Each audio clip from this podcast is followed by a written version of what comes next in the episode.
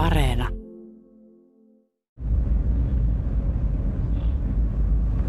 Hyvät matkustajat, Fasten Seatbelt valokiipi on nyt sammutettu, mutta oman mukavuutenne vuoksi pyydämme teitä kuitenkin pitämään istuinvyönne kiinnitettyinä istuessanne paikoillanne. Koneen etuosa riviltä 1 riville 9 on varattu tupakoimattomille. Tupakointi koneen wc ja käytävällä on kielletty. Kiitos. Ja hyvää päivää arvoisat matkustajat. Täällä puhuu teidän kapteeninne Marko Pulkkinen. Tervetuloa Airo Oy lennolle Nitsaan. Ja tämä lentohan on historiallinen, sillä nyt lennetään ensimmäistä kertaa Suomesta tilauslennolla Välimerelle. Vuosi on 1949, jos se joltakulta on jo päässyt unohtumaan ilmaisten viinojen jälkeen, mutta tästä se lähtee. Charterlentojen ja seuramatkojen katkeamaton virta etelän aurinkoon. Yes, toivotan teille oikein hyvää ja turvallista matkaa. No, nyt on ehkä tehtävä yksi tunnustus. En minä ole mikään lentokapteeni, ihan tavallinen pulkkinen, vaan Marko Pulkkinen toimittaja ja tämä niin sanotusti historiallinen kuulutuskin on tehty Pasilan studiossa. Mutta tämän seuraavan reilun puolen tunnin aikana tutustumme suomalaisen seuramatkailun historiaan. Kuinka Suomesta tuli maa, josta huippuvuonna tehtiin lähes 1,2 miljoonaa tilausmatkaa ulkomaille? Suomen 5 miljoonaiseen väkilukuun suhteutettuna se oli aikanaan maailman ennätys. Hyvä Suomi, tai siis hyvä ulkomaat. Kuulemme myös, mikä oli legendaarisen matkanjärjestäjän Kalevi Keihäsen osuus suomalaisessa seuramatkailussa. Ja puhumme vähän myös rakkaudesta. Tai ainakin ihastumisesta, sillä matkaromanssithan kuuluvat matkailuun siinä, missä voimassa olevat rokotuksetkin. Kuulemme autenttisia otteita matkapäiväkirjasta Matkakohteena Las Palmas, tai oikeastaan eräs Las Palmasilaisen baarin komea tarjoilija nimeltä Atman. Ja pahoitteluni vaikka tässä ohjelmassa liikutaankin menneillä vuosikymmenillä, kotiisi ei tämän ohjelman aikana tule ostoskärryä, josta voisit ostaa alkoholia, parfyymejä tai muita edullisia tax-free-tuotteita. Yleisradio toivottaa teille oikein miellyttävää matkaa seuramatkojen historiaan. Hei lapset, taksi tuli pihalle. Menkää te jo sinne edeltä. Ota, se pikkumatkalaukku mukaan. Ja löysitkö kaikkien passi? Löysin. Okei. Okay. No mä en ottanut sitä aurinkorasvaa, koska se oli vanhittu. Mutta ostetaan sieltä paikan päältä ja mennään nyt, ettei myöhästytä koneesta.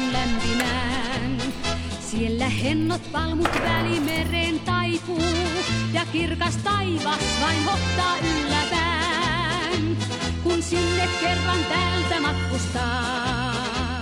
Ei kotimaassa enää rauhaa saa, kuin varkain sydämeni vei. No, Espanjana olisi kiva mennä, mutta kuten on viime aikoina useaan kertaan muistutettu, nyt ei ole oikea aika lähteä minnekään ulkomaille, jotenka tervetuloa tänne Helsingin Käpylään. Olen matkalla tapaamaan Tom Selän niemeä, joka on tutkinut sitä, mikä meitä oikein vetää lomalle sinne myyttiseen etelään. Selänniemi toimii nykyään Espoon Nuuksiosta löytyvän luontokeskus Haltian johtajana, mutta ennen sitä hän oli pitkään töissä aurinkomatkoilla ja Tom varmaan tietää, mistä oikein puhuu. Ja hän on myös luvannut toimia meidän paikallisoppaanamme täällä eksoottisessa Helsingin käpylässä. Jaha, siinä taitaakin olla oikea osoite. Tässä soitetaan oikealla oppaamme, onkohan hän paikalla. No niin, terve, Marko Pulkkinen. Terve, terve, Tom Selänimi, hei. Hei, pidät sä vieden informaatiotilaisuuden tähän alkuun? Joo, pidetään tässä tänne tervetulaistuokio ennen kuin lähdetään sitten kierrokselle. Hyvää aamupäivää. Minä olen Tom Selänniemi, toimin teidän oppana täällä Kämpylässä, tuttavallisemmin Tom of Haltia – Elikkä... Ei Tom Selänniemi oikeasti luule olevansa Tom of Haltia, hän on vain siellä luontokeskus Haltiassa töissä. Muuten tämä tervetuliaistilaisuus on jotakuinkin samanlainen kuin etelän seuramatkoillakin, mutta paikallisen viinitilan alkudrinkki puuttuu. Eikä pöydällä ole tarjolla vasta poimittuja appelsiineja tai viinirypäleitä, mutta ehkä niitä nyt ei vain kasva talvella täällä Käpylässä. Tänään teemme kierroksen täällä Käpylän nähtävyyksien luona. Kerropa tuota, Mikä on ensimmäinen matkailumuisto, jonka muistat esimerkiksi Etelän lomalta? Mikä on jäänyt kaikkein eniten mieleen?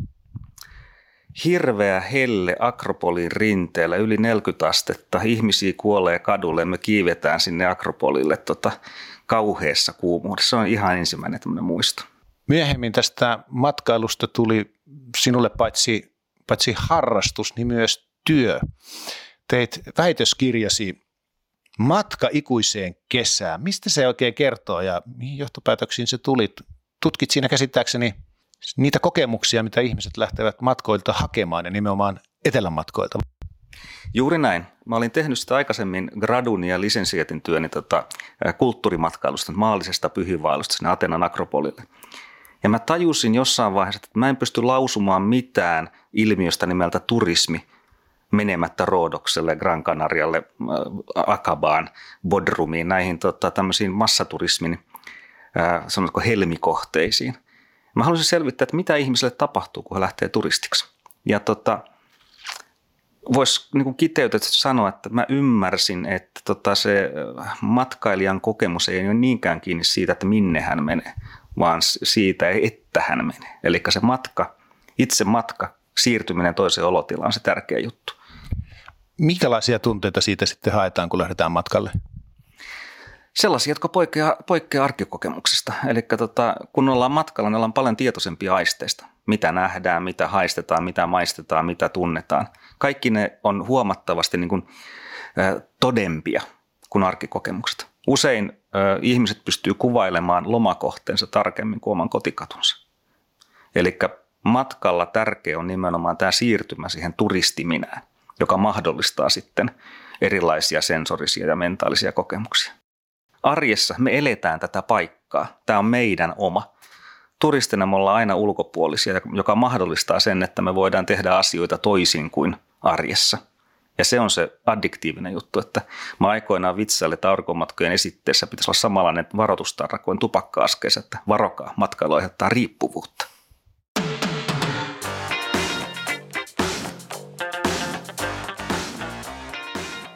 Niinpä.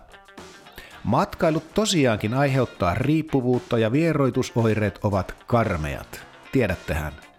Pakonomaista matkalaukun pakkaamista, aurinkovoiteen ja uikkareiden etsimistä, passin hypistelyä ja tärkeimpien matkafraasien muistelua. Un vino tinto. Un vina tinto. Un vino blanco. Un vina blanco. Una cerveza. Una cerveza, por favor.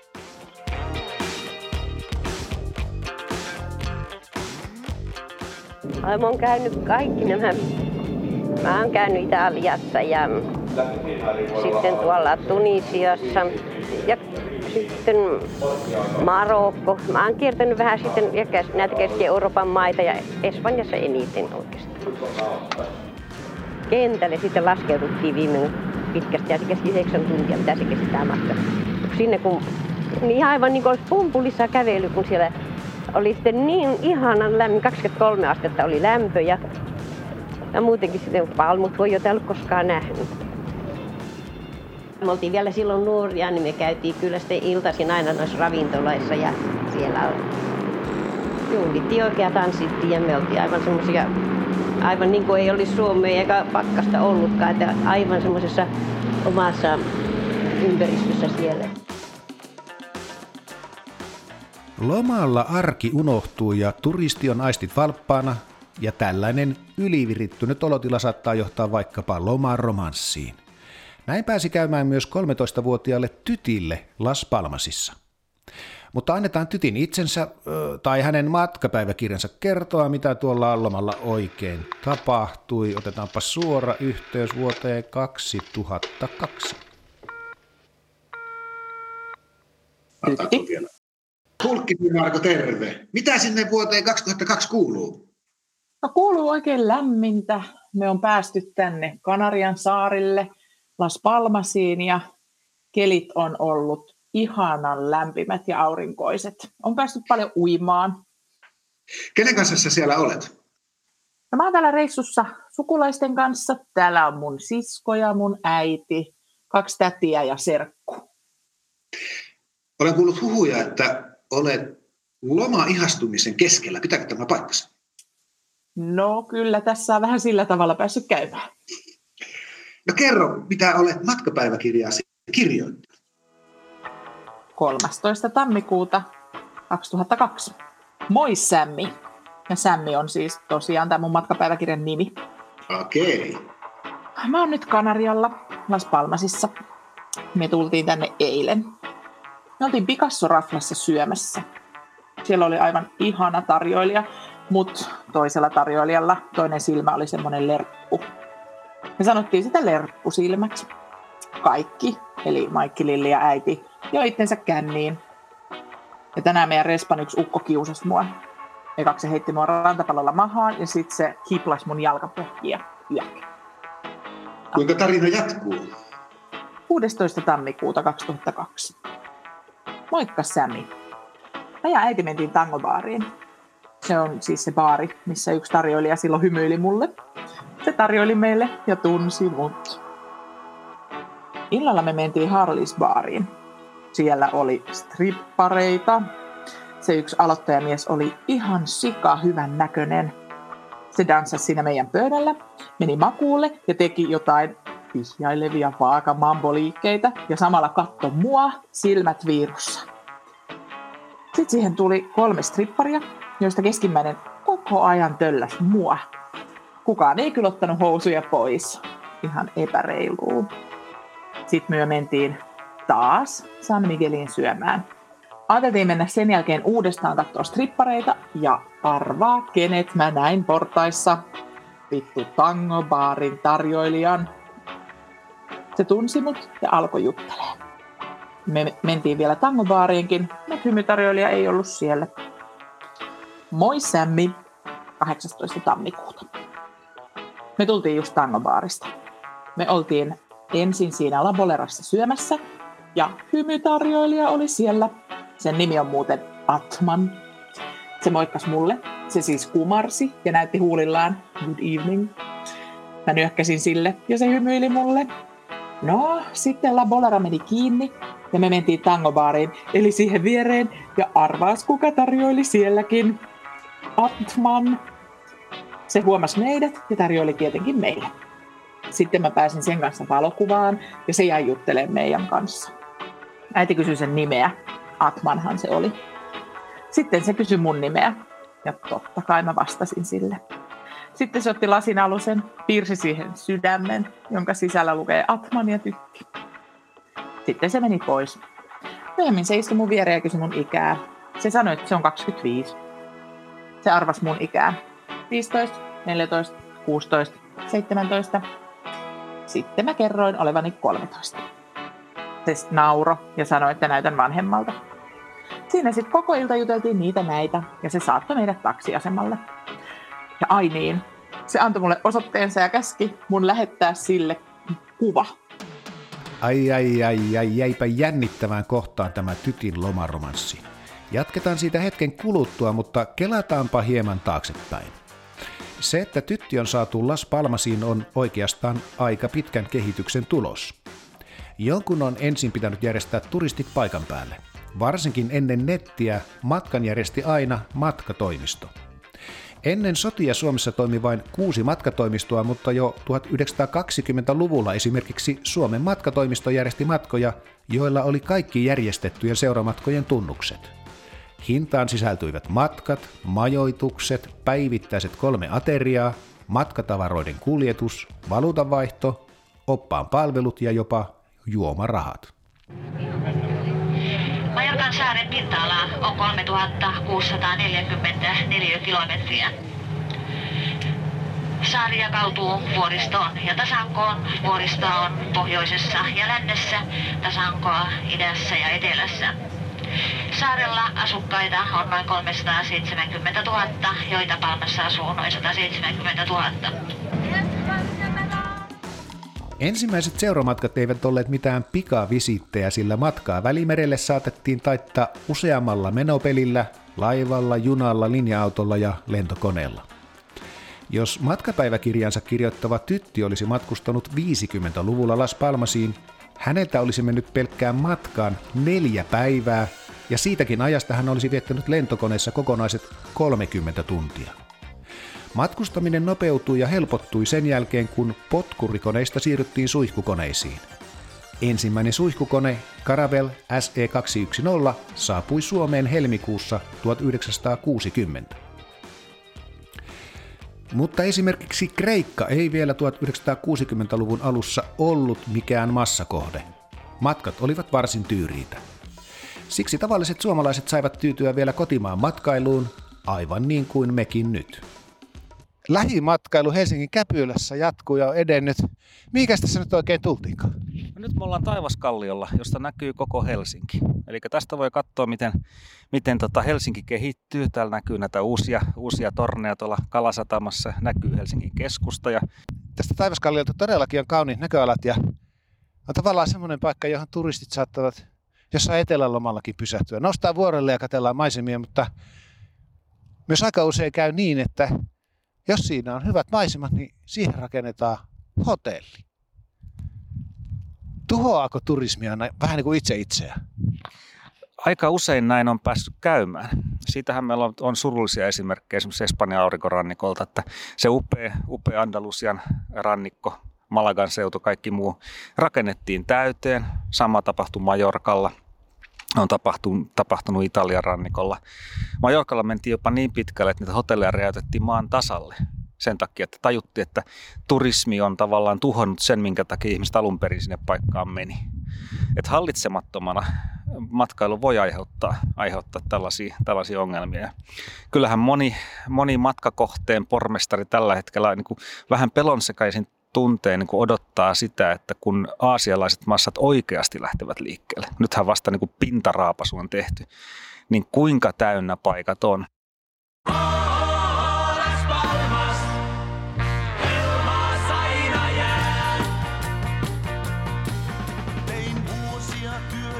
Jo 70-luvun alkupuolella joitakin matkakohteita alettiin pitää turistien pilaamina. Kreetaa pidettiin autenttisena keitaana, mutta Roodos, se oli jo joidenkin aikalaisten mielestä pilattu yökerhoilla ja meluisilla diskoilla. Mutta diskoilla, baareilla ja varsinkin niiden komeilla tarjoilijoilla on toki ystävänsä, niin kuin nyt esimerkiksi tämä meille jo lomaromanssistaan kertonut tytti. Otetaan siis suora yhteys vuoteen 2002 ja Tytin matkapäiväkirjaan. 20. tammikuuta 2002. Nummela. Moi! Joko mä kerroin, että Atma saattaa tulla käymään Suomessa toukokuussa. Se on niin helvetin ihana jätkä. Mutta Maikki oli tänään niin vitun törkeä, että teki mieli tappaa se. Se sanoi, jos Atman näkee kukan, niin se unohtaa tytin saman tien. Maikki perkeleen urpo ei Atma mua voisi unohtaa. Mun pitää muistella sitä. 22. tammikuuta 2002. Nummela. Moi Sami. Mä oon tajunnut yhden asian. Mä en välttämättä tuu enää koskaan tapaamaan Atmania. Niin surulliselta kuin se kuulostaa. Mutta kun mulla on sen osoite, niin mä voin pitää siihen pientä yhteyttä. Suruterveisin, Tytti. 23. tammikuuta 2002. Nummela. Moi Sami. Mun pitää suunnitella kirje Atmanille. Tässä suomeksi. Moi Atman. Tässä kuvat sieltä ja pari kuvaa musta lautailemassa. Tämmöistä siis on Suomessa. Nytkin sataa lunta. Voi kuinka mä kaipaankaan Gran Canariaa. Siellä oli ihanaa. Kuinka mä kaipaankaan sitä lämpöä, niitä ihania maisemia, hyvää fiilistä ja sua. Oli kiva saada kaveri Kanarialta. Mutta voitko sä kirjoittaa mulle takas? Se olisi tosi mukavaa. Mä olen ajatellut, että mä aion muuttaa sinne, kun on saanut opiskelut valmiiksi. Mä oon aivan tosissani. Siellä mä oon suosiossa, täällä mä oon vaan pelkkä kävelevä vitsi. Mikä päivä ja mitä kuuta sä oot syntynyt? Mä kuulin, että sä lähdet joskus lokakuussa matkalle. Kuinka pitkäksi aikaa ja missä kaikkialla ajattelit käydä? Ehkä Suomessa. Mä ainakin tulen takaisin sinne niin pian kuin mahdollista. Siellä oli niin lämmin. Sydän tytti. Oi oi oi tuota nuorta rakkautta, mutta kyllä se kaukokaipuu on maistunut muillekin.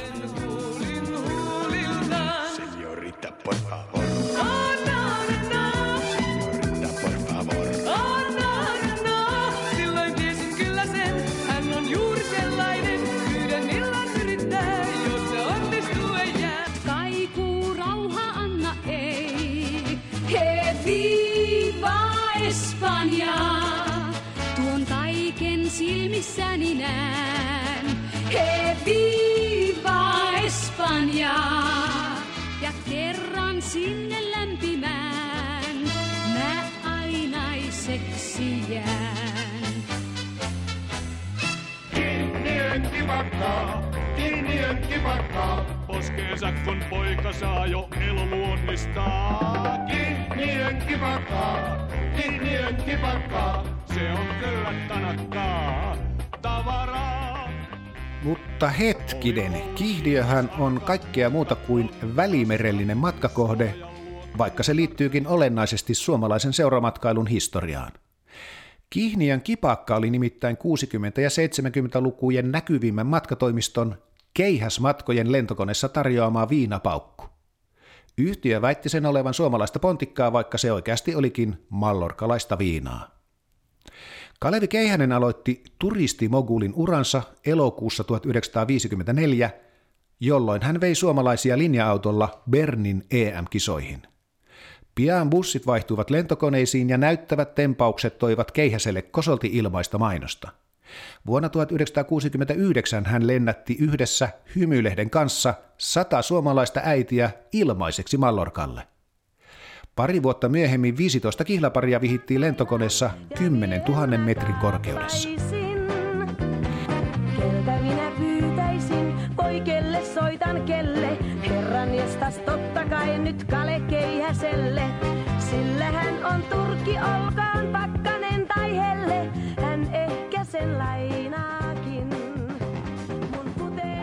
Näyttävään chinchilla turkkiin pukeutunut hippitukkainen Kalevi Keihänen onnistui iskostamaan tavallisen suomalaisten mieliin, että matkustaminen etelän aurinkoon on kaikille mahdollista, jos vain vitsii säästää pitkin vuotta. Markalla Mallorkalle, kahdella Kanarialle, kuten keihäsmatkat joskus mainosti. Loppuvuonna 1973 Keihänen oli uransa huipulla. Kalevi Keihänen, 49 vuotta. Nimitetty joskus Suomen seuramatkailun aamoriksi tai tuttavallisemmin pikkuriikkiseksi seksivesseliksi. Omistaa tällä hetkellä kaksi lentokonetta ja Keihäsmatkat Oy, 300 kania ja pukin nimeltä Urpo. Johtaa 1500 työntekijäänsä ja liikevaihto on 75 miljoonaa markkaa vuodessa. Hän kuljettaa yli 100 000 suomalaista etelään vuodessa ja ihmettelee, minkä takia ne sinne menevät. Mikä sun salaisuutes on? Että miten voi rutiköyhästä campingmatkoja järjestäjästä tulla upporikas lentomatkojen järjestäjä? Anna vinkki. Kuule, näiden vuosien aikana on pudonnut vähintään 20 matkatoimistoa pois. Minä en tiedä itsekään sitä salaisuutta. Minä ehkä olen osannut oivaltaa etukäteen niin hyvin kaikki asiat. Minkälaiset asiat? Matkailuasiat. Ja olen ollut tietoinen siitä, että matkailu, niin kuin tänä päivänä tiedetään, se nousee valtavalla, valtavalla vauhdilla. Ja myöskin elintaso on noussut niin, että nykyään on melkein jokaisella ihmisellä mahdollisuus päästä etelään. Ollaanko me niin kovia menemään? Suomalaiset on tällä hetkellä, meillä on rahaa. Ja ennen kaikkea se, että meidän maa on, kun nyt ajatellaan syksyä ja tästä eteenpäin aina tuonne huhtikuun saakka, se on pimeää. Monet haluavat päästä pois. Ne säästävät. Niiden on niin kuin tarve päästä hetkeksi aurinkoon. Entäs jos me ei yhtäkkiä mennäkään tässä määrin? Minkälainen tilanne pitäisi olla, että sun firmas menisi konkurssiin? Minusta tuntuu, että semmoista ei ole. Vain viisi kuukautta tuon haastattelun jälkeen, toukokuun 4. päivä 1974, Keihäsmatkat jätti konkurssihakemuksen. Keihäsmatkoilla oli kaksi omaa suihkukonetta, Härmän jätkä ja Härmän mimmi, jotka kuluttivat 30 prosenttia enemmän polttoainetta kuin kilpailijoiden uudemmat lentokoneet. Tämä koitui keihäsmatkojen kohtaloksi, varsinkin kun koko maailmaa koetteli 70-luvun alkuvuosina eräs paha kriisi. Flugkapitän Robert und seine Besatzung möchten sich von Ihnen verabschieden. Wir hoffen, es hat Ihnen bei uns an Bord gefallen. Dankeschön und auf Wiedersehen. Ladies and gentlemen, would you please keep your seatbelts fastened until the aircraft has come to a complete stop? Thank you. Ja arvoisat matkustajat, tässä puhuu toimittaja Marko Pulkkinen. Olemme saaneet tämän alkumatkan matkustaa varsin suotuisassa säässä ja edenneet vuoteen 1973. Matkustajamäärät ovatkin nousseet tasaisesti, mutta nyt tuolta lennon johdosta kerrottiin, että edessä olisi turbulenssia, nimittäin öljykriisi. Pyydämmekin kaikkia kuulijoita pysymään radiovastaanottimien ääressä ja muistutamme, että turvatyö kannattaa pitää lukittuna koko ohjelman ajan. We are now crushing a zone of turbulence. Please return your seats and keep your seatbelts fastened. Thank you. Turismi ei elä umpiossa. Varsin moni yhteiskunnallinen kehityskulku on vaikuttanut turismin kasvuun.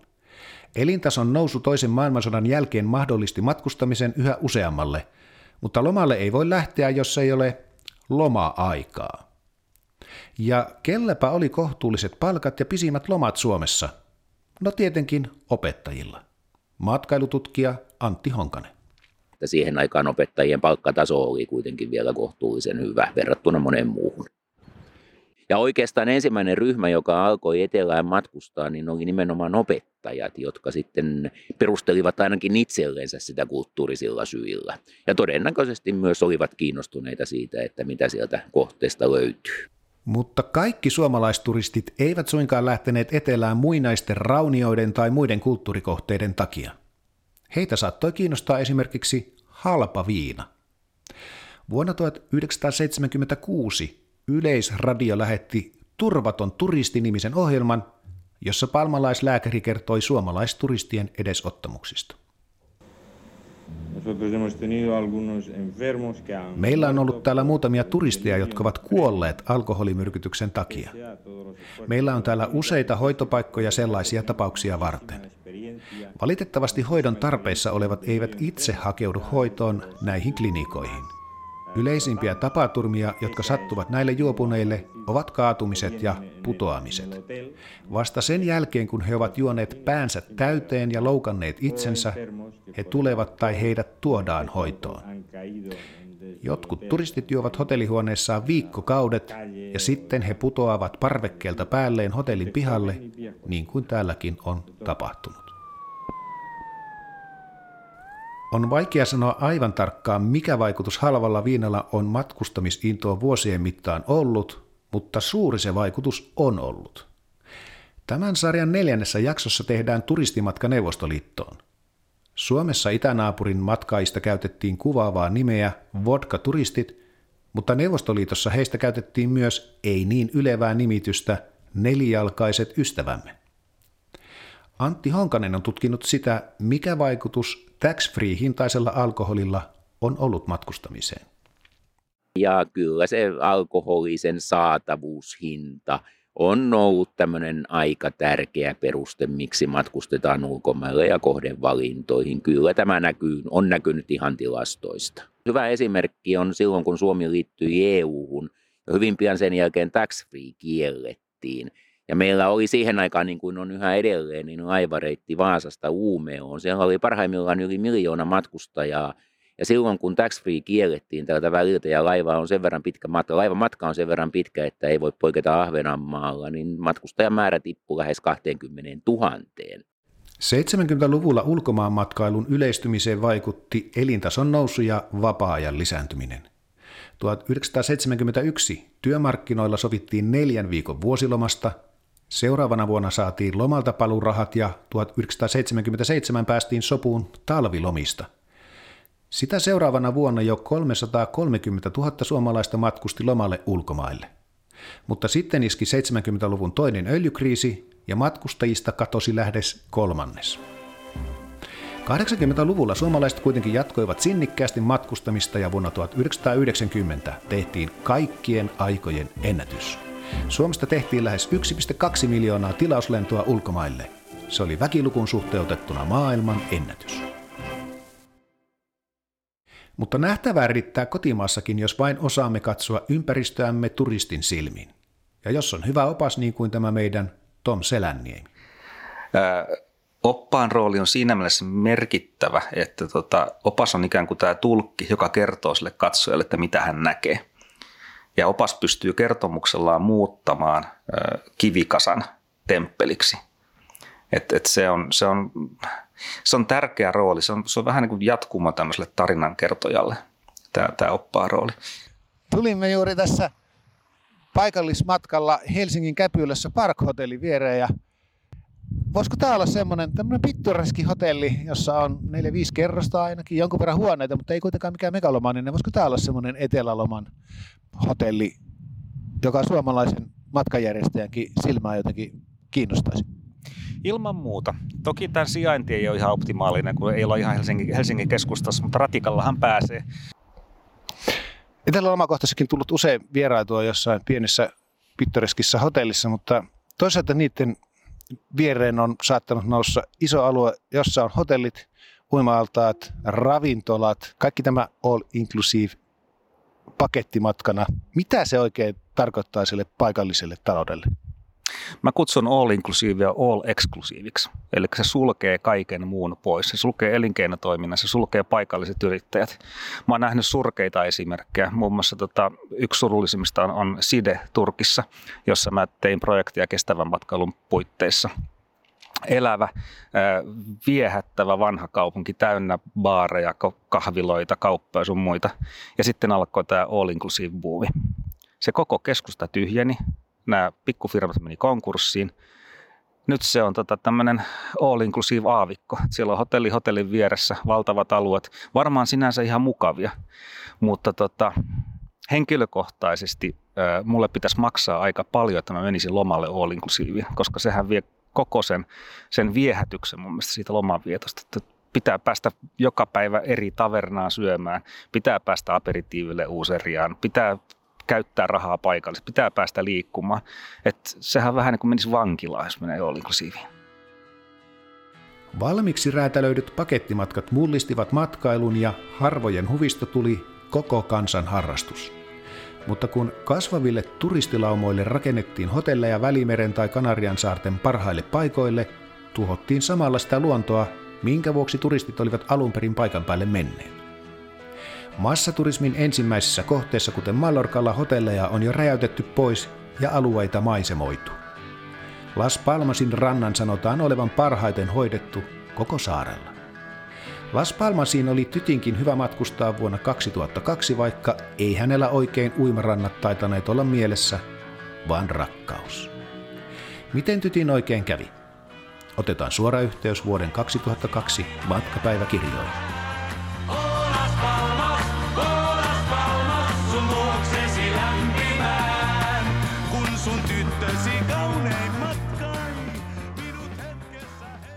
Kolmas helmikuuta 2002 nummela.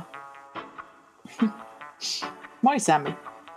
Mä joka yö uneksin siitä, että Atman olisi mun vierellä ja tukis mua. Se takuulla ymmärtäisi mua. Voi kuinka mä odotaankaan sen kirjettä. Onkohan se saanut mun kirjeen jo? Meillä on koulussa maskottikilpailu. Mä tein Teddynalle, jolla on siniset kädet, jalat ja korvat. Muuten se on valkoinen. Sitten sillä on iso hymy tummanruskeat silmät ja paksut kulmakarvat. Joko arvaat sen nimen? No tietty Atman. Mitäköhän Atman sanoisi, jos saisi tietää? Vittu, tämän kanssa ei tiennyt. no niin. 19. kesäkuuta 2002. Tampere. Moi Sami. Mun elämä on todella hyvässä jamassa nyt on saanut Atmanilta kortin. Tässä se on suomeksi käännettynä.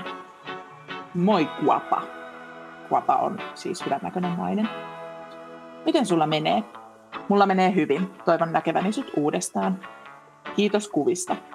Pääsen lomille heinäkuussa, pomovaihtoinen, joten en pääse Suomeen nyt. Odottelen sinua täällä. Lämpimiä suukkoja, iso hali ja kaikki rakkauteni. Atman. Että semmonen tapaus. Voi. Siinä oli siis 13-vuotiaan tytin matkapäiväkirja vuodelta 2002, mutta tervetuloa tähän päivään Ylen tuottaja Tytti Semekka. Kuulitko koskaan Tangobaarin ihanasta Atmanista tuon saamasi postikortin jälkeen? No valitettavasti tämä jäi todella yksipuoliseksi rakkaudeksi, enkä kuullut hänestä enää sen koommin. Mitä sinä jälkikäteen ajattelet tuollaista lomaa ihastumisesta? No jotenkin kun mä luen näitä matkapäiväkirjoja, niin ajattelen, että on ollut kyllä todella niin kuin sokeasti rakastunut teinityttö, joka on niin, niin kuin sellaisessa ihanassa teinirakkaudessa kuin teini voi vaan olla. Et onhan se ollut sulosta, mutta varmaan jos tämä Atman tietäisi, mitä kaikkea mä oon päiväkirjoihin kirjoitellut, niin hän ei varmaan olisi sitä mieltä, että olipa ihana tyyppi. Tota, onko sulle muilla matkoilla käynyt tämmöisiä rakastumisia tai ihastumisia, koska kyllähän kun ollaan kotoa pois, niin siinä saattaa käydä niin, että aistit ovat valppaina ja rakkaus jotenkin lähtee kukoistamaan. No kyllä nuorempana etenkin, niin aina silloin tällöin joku lomaromanssin poikanen kehkeyty. Ja jotenkin jälkikäteen aina muisteltuna, niin niissä on niin ihana sellainen kesäinen tunnelma ja ei ole mitään huolta huomisesta ja kaikki on täydellistä, kunnes palaa Suomeen ja arki alkaa. Ja siinä sitten se rakkaus ja lomaromanssi unohtuukin aika nopeasti. Ladies and gentlemen, would you please keep your seatbelts fastened until the aircraft has come to a complete stop? Thank you. Flight Captain Robert and his crew would like to say goodbye to you. We hope you had a pleasant stay on board. Thank you and auf Wiedersehen. Marko Pulkkinen miehistöneen toivottaa teille kaikille oikein mukavaa päivää ja toivottaa teidät tervetulleeksi myös tämän sarjan seuraavaan jaksoon. Silloin vaihdetaan lentokoneesta junaan ja suunnataan Interrailillä Eurooppaan. Ohjelma saapuu viikon päästä Pasilaan, mutta ei suinkaan raiteelle numero neljä, vaan ohjelma on kuultavissa Yle Radio Yhdessä sekä Yle Areenassa. Kiitos kun valitsitte Yle Radio.